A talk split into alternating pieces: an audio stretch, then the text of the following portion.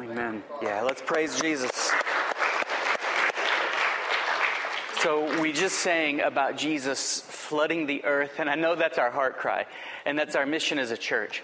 But before Jesus can flood this world through us, he has to flood our hearts. We have to have hearts that are totally surrendered, totally consecrated, totally sold out to Him and His ways and His righteousness. And that's what this morning's sermon is about as we continue through the series in Proverbs, the book of wisdom. And today, our sermon is, our text is Proverbs chapter 26, verse 11. So if you have your Bibles, open it with me. Proverbs chapter 26, verse 11. Now, usually I preach the exact same sermon on Sunday morning as I do Sunday night. But uh, actually, tonight is going to be a continuation of this morning's sermon. And we are going to culminate this morning's sermon with part two tonight, and we will partake of communion together. The Lord impressed that upon my heart. Um, because uh, as, as we look at Proverbs chapter 26, verse 11, my prayer for you, my desire for you is that we will love God more than our sin. And isn't that the key to turning from habitual sin patterns? We have to hate our sin. Are you to the point yet that you hate your sin, or do you still sort of love your sin? We have to love God more than our sin in order to turn from our sin, in order to be totally surrendered to Christ so that He floods our heart, so that He can shine through us. Here's our text Proverbs chapter 26, verse 11. Like a dog that returns to his vomit. How many of you guys have seen that? How many of you have had a pet and he starts hacking and then he starts gagging and then the dog throws up and to your dismay, then he, you, you hear this smacking and slurping and licking and your dog is eating his own vomit. Now, when you see that, this dog can be a pet that you've had for years and it can be almost like a family member to you. But when you see it gag and throw up and begin eating its own vomit, you realize, okay, I love this dog, but this is not really one of my family. This is sort of an otherly instinct, an otherly natured creature here. And in the same way, our text, like a dog that returns to his vomit, is a fool who repeats his folly. And it's then that God, who is holy, and holy means otherly. It means set apart. It means that, that we are not just bad and God is good or, or God is better. It's not that we are just sinful and God is very pure. It's that God is holy. That word means otherly. It means set apart. It means completely different than we are. And when God sees us return to those same sin patterns, it highlights the reality that we are different. He is holy. He is set apart. He is otherly.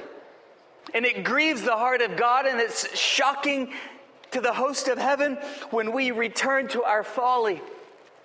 Now, there are many apologetics of the faith. That means the defense of the gospel or rational, logical, scientific, historical evidences that God is real and Christ has risen.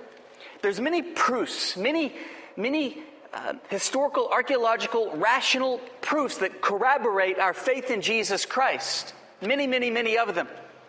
But I think one of the most overwhelmingly convincing proofs that God is who He said that He is is that when we live in our folly, when we live in our sin, we lack spiritual momentum. We lack momentum as far as the fruit of the Spirit. And it's as if we are walking against the wind. I grew up in Lubbock, Texas, and it's very windy in Lubbock. And I re- remember in elementary school, walking home from my school, walking home, and it would be very windy. And I remember I would have my backpack on, both straps, and I would have to plant each foot firmly onto the ground before I took the next step because the wind was blowing so hard against me, I felt like it would just blow me away if I didn't walk like that. But in the same way, when the wind is at your back, and you start running, you can run faster than you ever imagined. And when we live in our folly or live a life where we have a pattern of returning to that same sin that we say, I was never going to do that again. I was never going to do that again. God, I'm never going to do that again. And we do that. God, I'm never going to do that again. And we do that again. When we live in that habitual sin, and that's what it is, when we live in that habitual sin, It's like walking against the momentum of God. But when we walk in righteousness with hearts that the light of Christ has flooded and shines through us, it's like we have divine momentum in our back. I'm not saying everything is easy. Because in this world, we will have trouble, and when we walk in righteousness, there's a world that opposes us.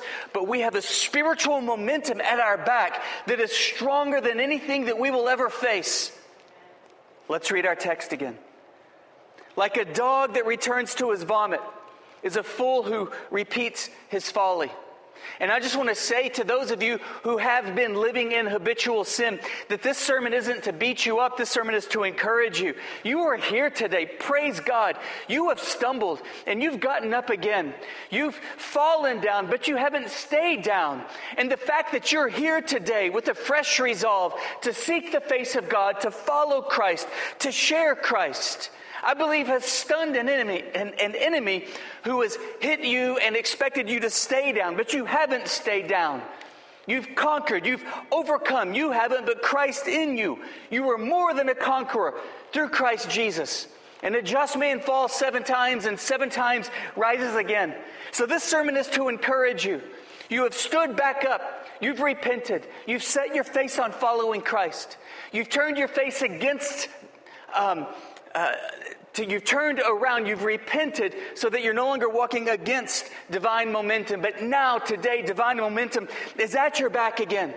And so, my prayer is that as we walk through specific verses in Proverbs, we've started out this series exposit- um, expositorily, verse by verse, and then we've entered into it topically. So we're going to pull out verses that help us build our life upon a foundation that will help us not to return to our folly. But first, let's understand why is it that we tend to go back to those same sins that we stumbled into? Can anybody relate with this? Has anybody done this but me? I, I certainly have. But why do we? If Jesus is in our heart, if we love Jesus, if we're growing in Christ, if we're grateful that we're saved, why is it that we have a propensity, a tendency to stumble back into sin? The same sin habitually. And by the way, unless we build our lives upon the foundation of wisdom, we will live in habitual sin. Not might, we will live in habitual sin. There's no doubt about it.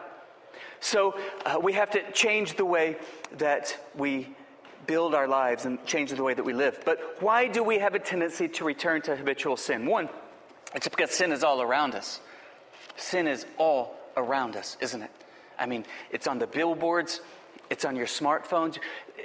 People tend to say that television and movies and technology is all moral. It's neither good nor bad. It's neither moral nor immoral. It's what you do with it that makes it moral or immoral. That's not true.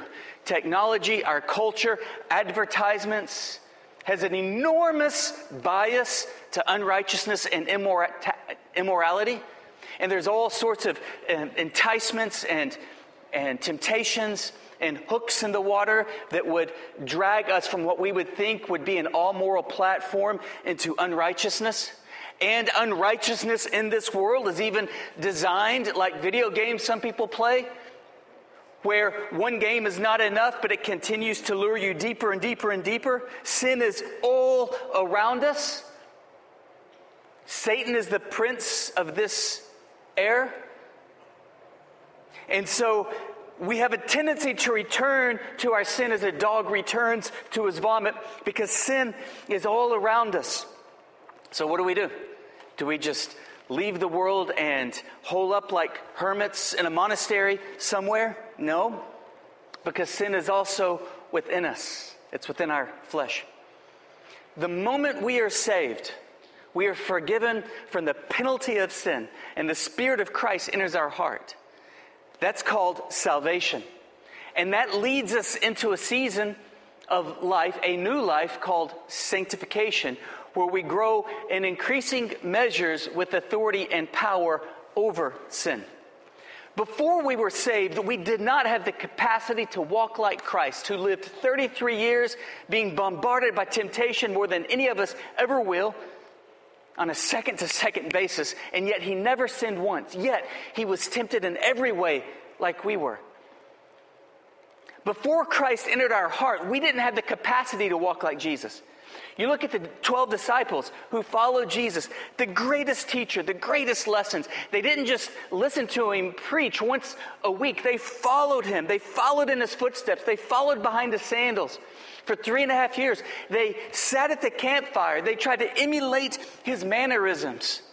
In three and a half years of following the master of masters, the teacher of teachers, they were still so unchristlike. They were still competing over who was the best. They were still jealous. If somebody um, got an answer right, they envied them. They were biased. They, were, they, they discriminated. They wanted to call fire down from heaven. They were unloving. They were ambitious, competing for position. After three and a half years of following Christ, which is why Jesus said, It's best if I go away so that I can send the helper, my spirit, in your heart. Now we can be holy as Christ is holy because the Spirit of Christ is in our heart. So the moment you were saved, the penalty of sin was forgiven.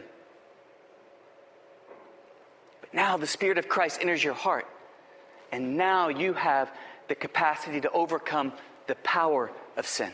And this is called sanctification. So when we're saved, we're forgiven from the penalty of sin, and that ushers us in to sanctification, where we grow in increasing measures over the power of sin in our lives. And we should all grow and be growing in increasive measures over the power of sin. But sometimes there's a hurdle, sometimes there's a roadblock in all of our sanctification processes so that we fall into a habitual sin and our walk gets stumped up and we no longer are progressing in righteousness. Sin is all around us, but sin is also within us. As Paul said, the things I want to do, I don't. The things I don't want to do, I do. Who will deliver me from this body of death? If we just left the world because sin is all around us and became hermits somewhere, guess what? Sin would still be within us.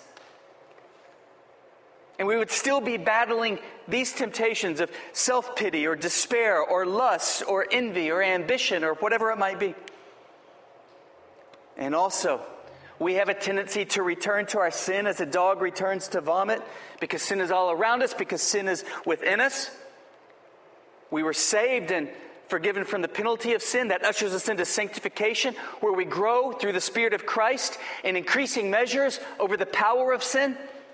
And one day we will be saved and delivered from the very presence of sin, of sin, And that's when our spirit leaves our body, this body of death, as Paul called it, and we are face to face with Christ. But we have a tendency to continually stumble into sin because sin is not compartmentalized in its nature, it mingles into all of our other good. For example, somebody says, I'm going to be pure but then sin mingles into that window of opportunity and it causes them to become puritanical and judgmental and intolerable. Um, somebody says, I am going to be holy, but sin intermingles with that motive and it causes them to be holier than thou. Somebody says, I am going to walk in humility. Sin intermingles with that motive and it causes them to become proud of their humility. Sin says, I'm going to be a prayer warrior. Or we say, I'm going to be a prayer warrior, but sin intermingles and we can become a gossiper. And the list goes on and on and on about how our very best good is vulnerable to sin intermingling with it and contaminating our righteousness, our righteous living. So, this is why we are drawn to sin in this world. And this is why we can all have hang ups and, like a dog returns to its vomit, continue to return to those same habitual sins over and over and over. It might be pride. It might be gossip. It might be slander. It might be words that cut. It might be lust. It might be drunkenness. It might be envy. It might be uh, prejudice. But how do we overcome these habitual sins? First, in order to hate sin, and we've got to hate sin, we've got to love God and we have to hate sin. As John Wesley said, Give me a hundred men. I don't care if they're laymen or ministers. Give me a hundred men who fear nothing but God and hate nothing but evil, and I will change the world with them. How do we get to the point where we hate sin and we love God so much that we hate our sin? First, don't underestimate the seriousness of sin. Let's look at Proverbs chapter 6. If you just flip back with me a few pages, Proverbs chapter 6. And let's read verses 27 through 29. Don't underestimate the seriousness of your sin. Somebody says, well, that's just a little sin. There is no such thing as just a little sin.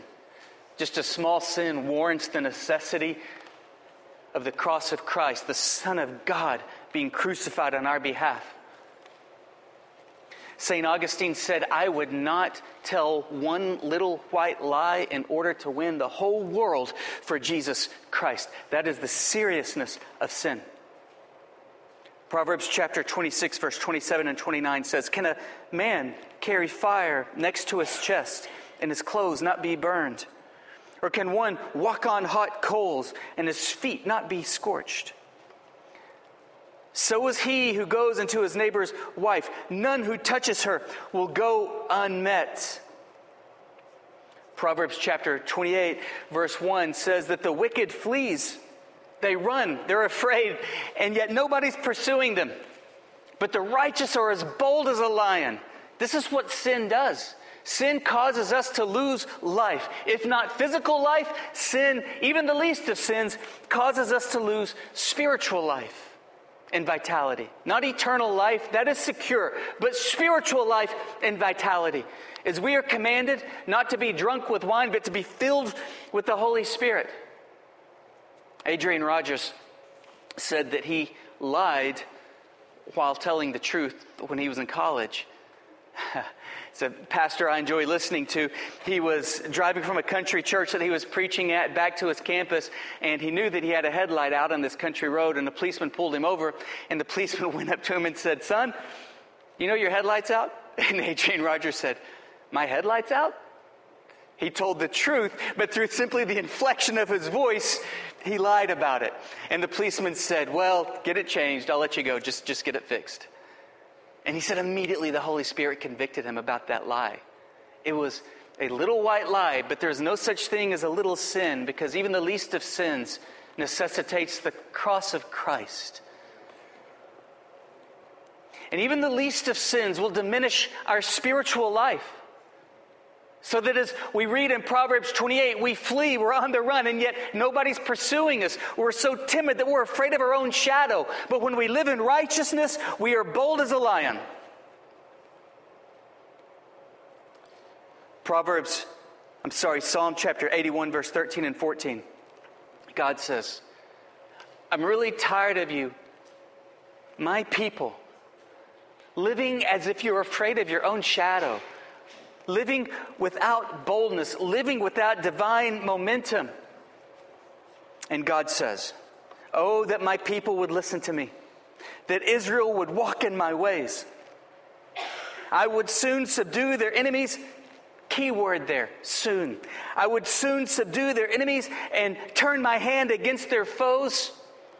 If you repent of the big, what you consider the big sins, if you repent of what you consider the living sins, the, the, the, the little sins, and no longer live in um, habitual sin, whether it's little white lies or biting words, condescending words, slandering words, tearing somebody down behind their back or to their face to make yourself look better, or alcoholism or addiction or lust or pornography or immoral relationships or whatever it is, if you would turn from your sins and allow Christ to flood your heart because you are so surrendered, you would be surprised at how quickly divine momentum would be at your back.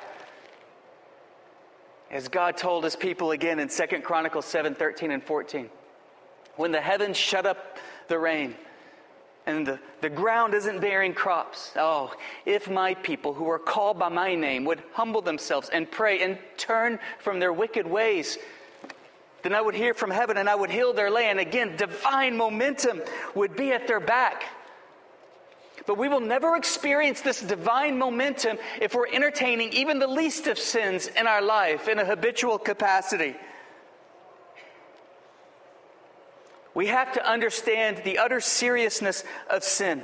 Sin diminishes the Spirit's fruitfulness, not only in our heart, soul, and mind, but in our life and church. Sin robs us of peace. And if it doesn't rob us of peace, that means that our heart is becoming so callous that we can live in sin and it doesn't affect us. And we are in a very serious state at that point and should very quickly expect the discipline of God to trip us up and bring us to a place of brokenness, to tenderize our heart to a spirit again. Sin diminishes fruitfulness.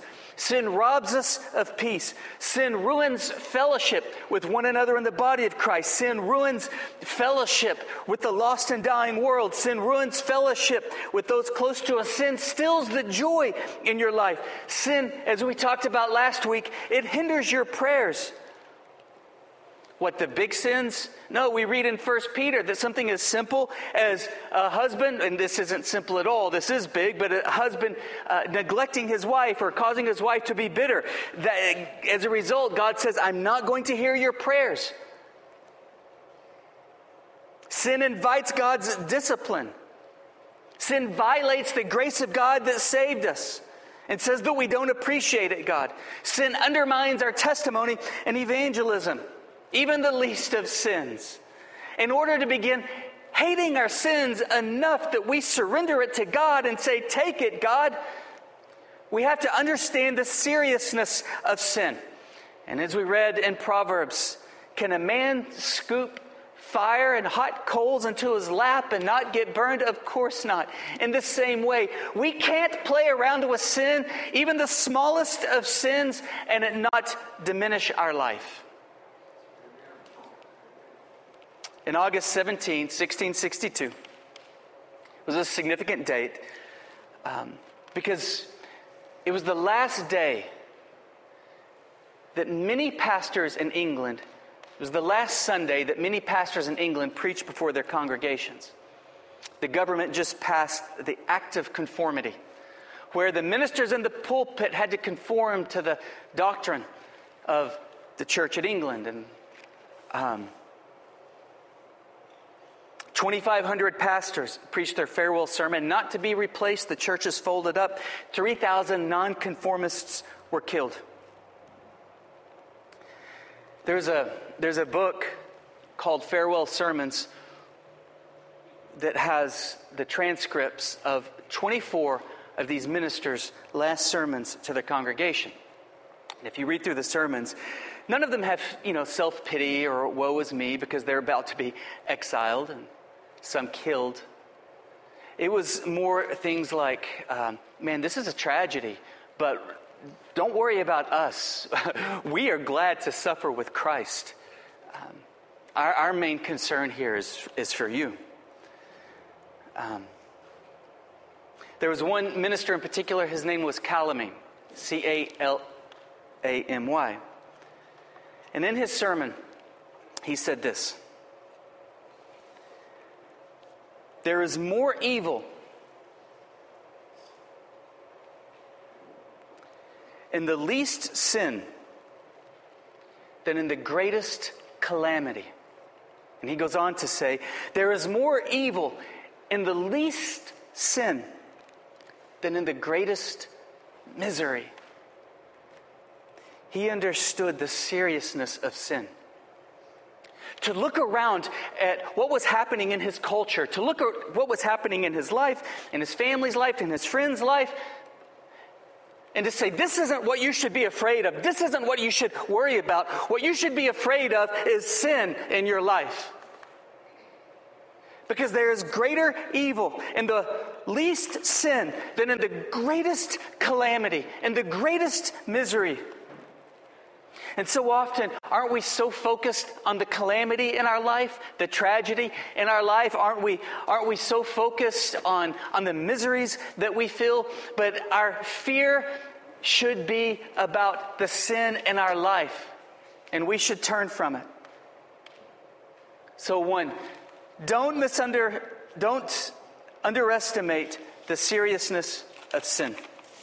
So, the second, as a result, purpose in your heart. Purpose in your heart to God not to sin again. Let's look at Proverbs chapter 4, verse 20 through 27. Be attentive to my words, incline your ear to my sayings. Let them not escape from your sight. Keep them within your heart, for they are life to those who find them and healing to all their flesh. And by the way, when Satan tempts us, then we have to respond with the Word of God. We have to stand on a truth from God's Word. Whatever it might be, whatever temptation faces us, we have to replace that temptation with the Word of God. Every time Satan opens his mouth and roars out temptations or whispers temptations, we must respond with the Word of God. As the psalmist said in Psalm 119, verse 106, I have stored up your Word in my heart that I might not sin against you. That means that we have to be in the Word and read the Bible every day.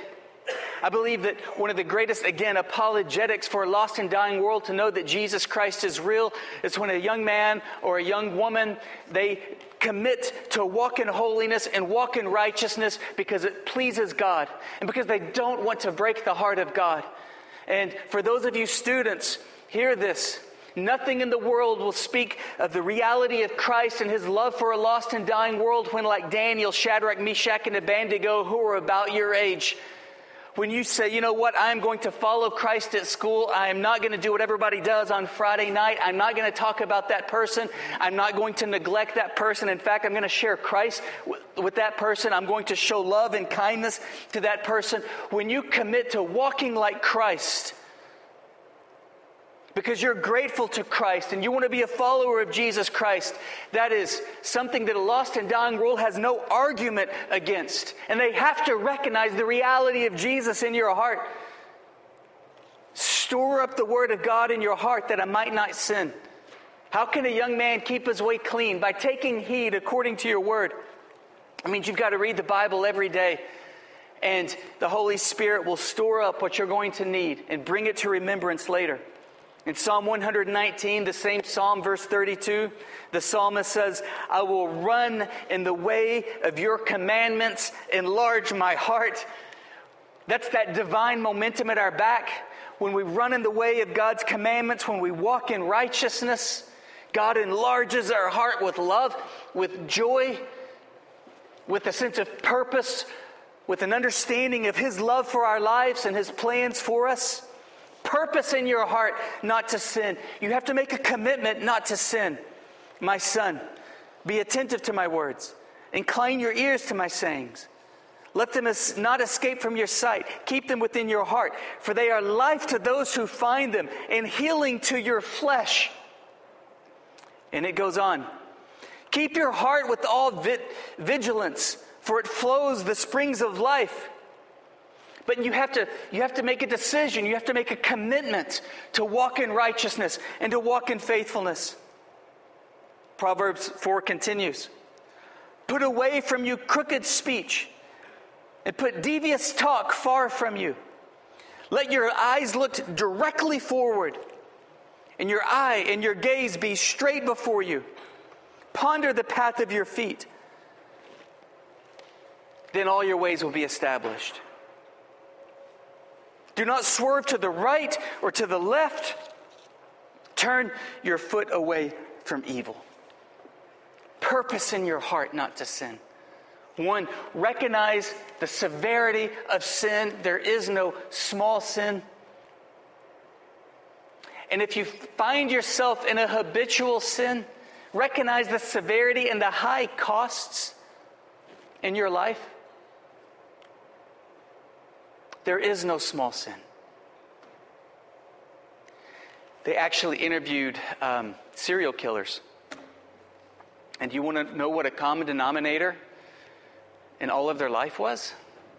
Pornography. There is no secret sin that stays secret. There is no compartmentalized sin that stays in that compartment.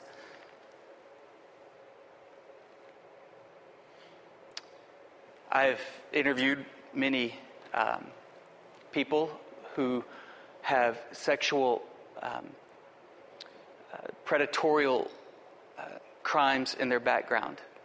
And I've visited with them and counseled them and prayed with them. You want to know what a common denominator is in every one of their stories? Pornography. There's no secret sin that stays secret. There's no compartmentalized sin that stays compartmentalized.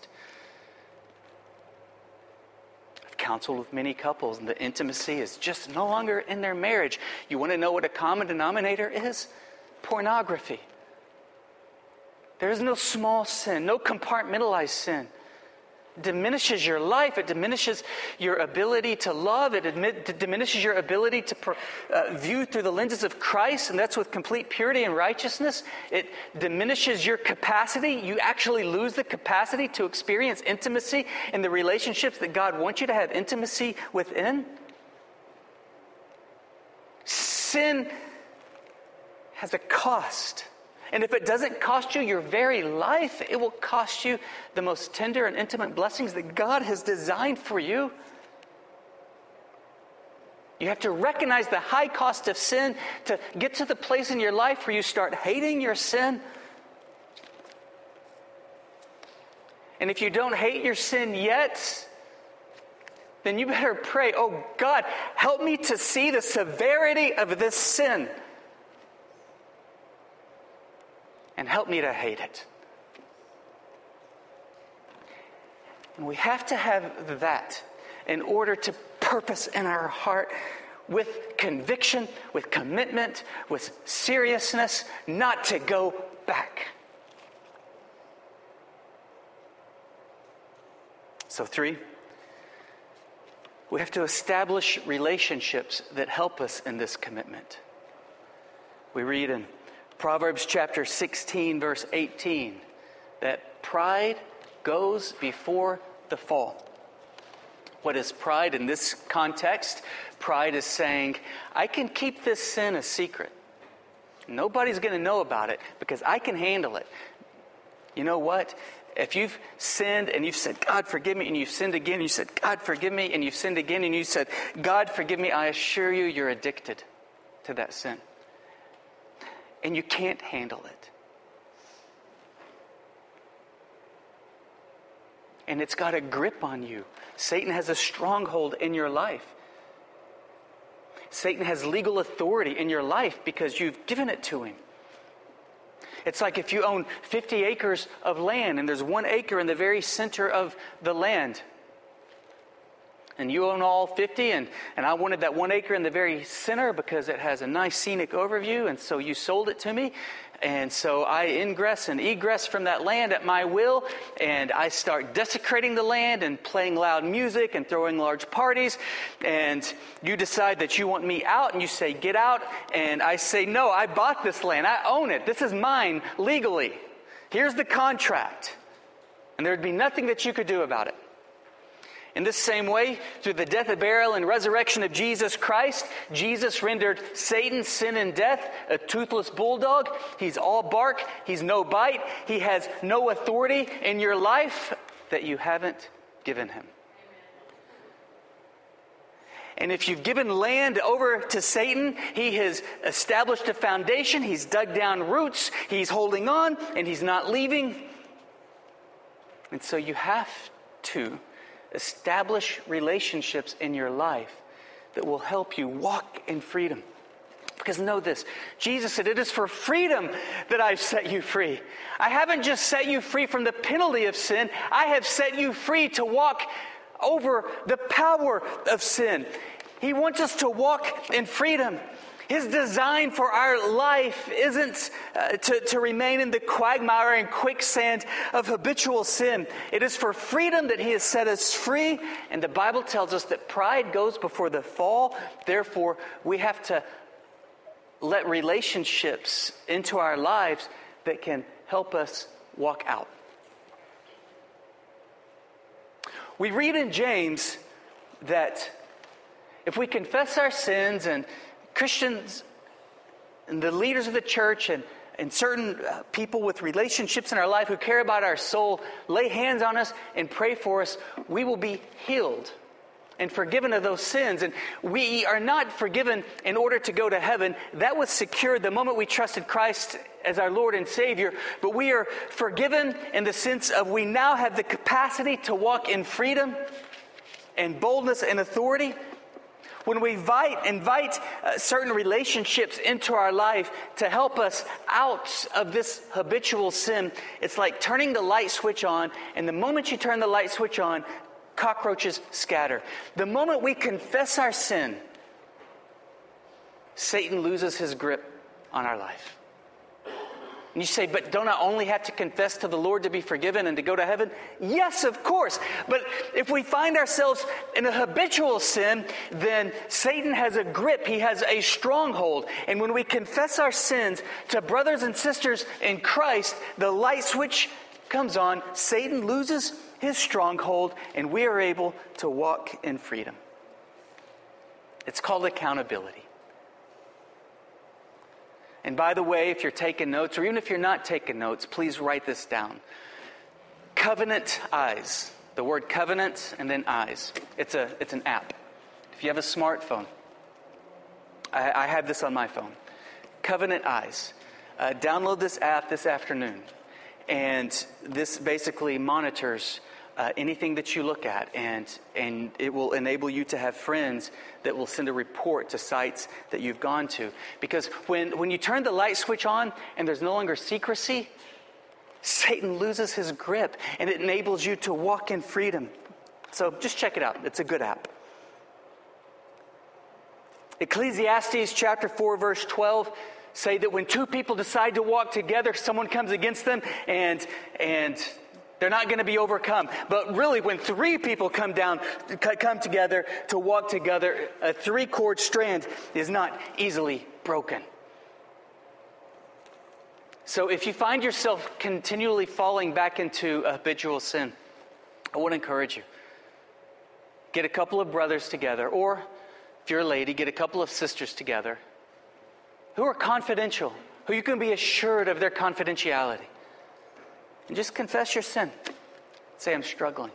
And I promise you'll be met with humility, you'll be met with compassion, and let them pray over you. Let them follow up with you. And this habitual sin will lose its grip on your life. And you'll sense this cleanness in your heart that enables you to walk in freedom. Four, resist the first risings of the temptation. Proverbs chapter 5, verse 8, and it reads This is wisdom watching. And she sees a young man walking through the streets at night, and he's just sort of meandering accidentally, but really intentionally, through the door of a seductive woman who's married. And wisdom cries out, Keep your way far from her, and do not go near to the door of her house, lest you give your honor to others and your years to the merciless. The, the principle here is stay away from even the opportunity to sin. Stay away from the door of the adulteress. Don't, don't just focus on, on stumbling up with the adulteress. Focus on staying away from the door of the adulteress, which goes back to our principle resist the first risings of temptations. Don't begin entertaining it, because we read in the book of James that we sin when desires are inflamed and it leads us away. In other words, cut sin off at the point of conception. Don't wait until the point of delivery. Don't wait until the sin within you develops so much momentum that you begin being led astray by your desires that have been fanned into flame. Resist at the first risings of temptation. When you first have that thought, cast it down. And this is, the, this is why establishing accountable relationships is so important. This is why other people knowing how you're struggling is so critical because you know that, that nothing is going to be done in secret. And this is the, what is so effective about the app Covenant Eyes. You know that nothing is going to be done in secret. and it allows you to cast down those thoughts at the risings of the first inclinations and temptations. But don't just resist the thoughts, replace the thoughts. If you just resist the thoughts, then what are you doing? You're thinking about the thoughts. And where the mind goes, there the man will eventually go. Our church uh, was having a fundraiser for our youth, for kids to go to camp, and we were having a pancake luncheon after church. Doesn't that sound good? Pancakes for lunch?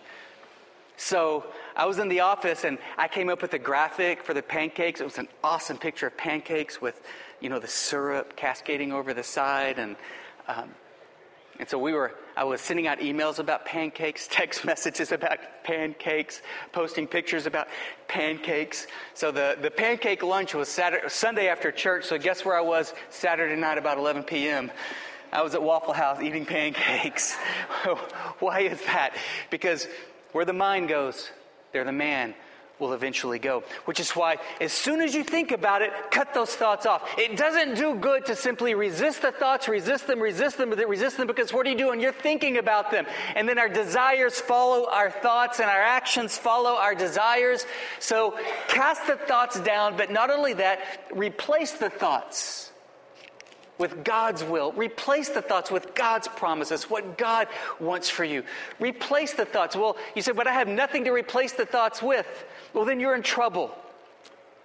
Because again, how can a young man keep his weight clean by taking heed according to your word? You have to have the word stored up in your heart in order to replace the thoughts. Replace the thoughts of what God wants to do in your life. Replace the thoughts of a promise that you're hanging on to. Replace the thoughts with prayers for the desires that God has put into your heart. Replace these thoughts. Chuck Swindoll, a great preacher, said that when he was in the Marines, I believe he was stationed in either Vietnam or Korea, but from uh, every night, for some reason, there was this path that he had to walk down, and there were prostitutes on each side of the aisle of, of the street. And he said that he would just look down or look straight ahead and pick up his pace and walk straight through there because he knew that God's calling was on his life. He knew that God had anointed him, and he would just pray, Oh, God, give me strength to overcome this. What's he doing? He's replacing the temptation with the dreams of what God wants to do in his life. So resist the temptations at the first risings because you're important in the kingdom of heaven. God has a purpose for your life, He has a plan for you.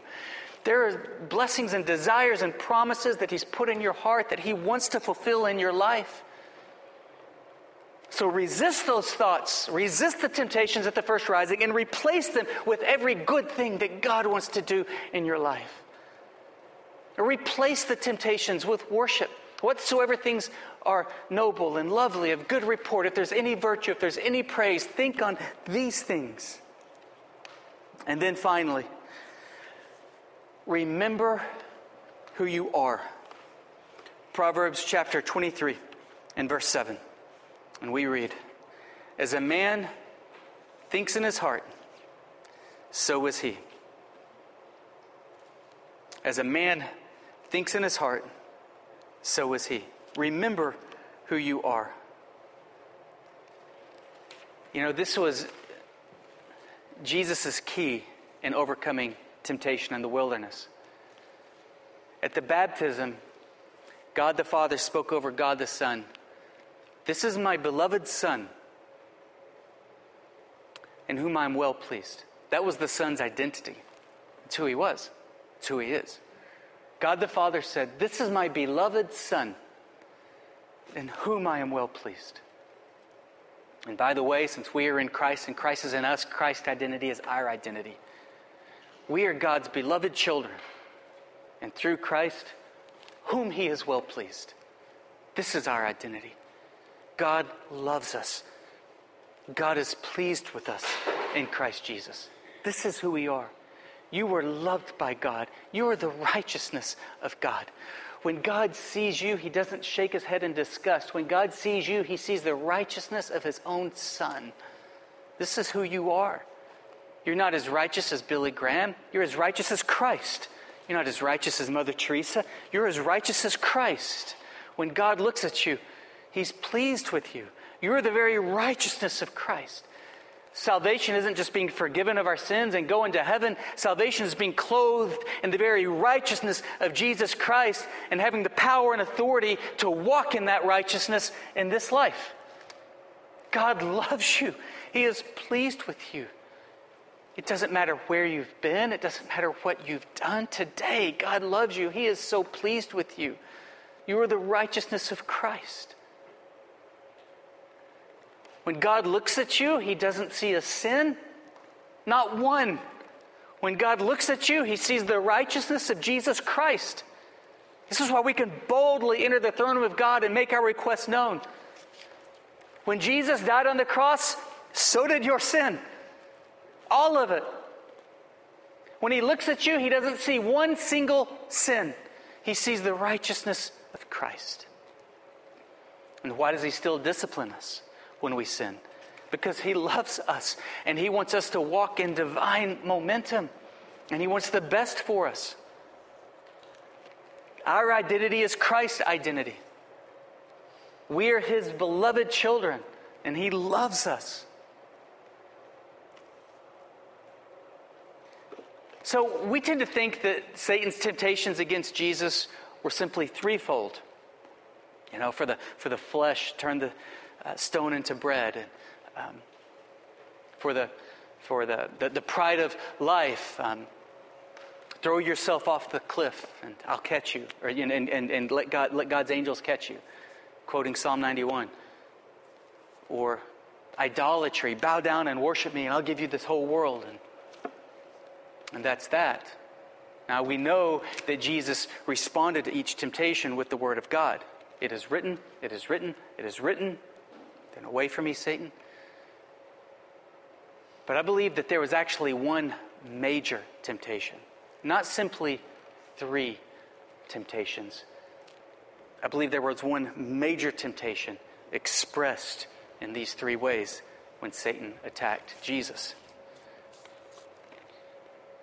Because Satan began each of his temptations with this statement If you are the Son of God. Turn these stones into bread. If you are the Son of God, jump off the mountain, for he will command his angels concerning you to guard you so you, you, you don't dash your foot against the stone. If you are the Son of God. The temptations occurred immediately after the baptism. Jesus went straight from the baptism right up the mountain, Mount Qumran, on top of the mountain, and through the wilderness where he was tempted. And what was Satan's agenda? He was trying to tempt Jesus to doubt who he was in God if you are the Son of God. And the identity that the Father had just spoke over the Son was, This is my beloved Son, in whom I am well pleased. Christ's identity is our identity. And at the heart of every one of our temptations is a temptation to doubt that God loves us. It's a temptation to doubt that God is pleased with us. It is a temptation to doubt that God has an incredible plan for us and there's an incredibly high calling and purpose on our life. And so we doubt that and we give in to this. Remember who you are. As a man thinks in his heart, as a woman or a boy or girl think in their heart, so they are. You are loved by God. You are the very righteousness of Jesus Christ, and you are called. And God has a purpose and plan for your life. Don't miss it. All that He has in store for you. So, would you stand with me, please?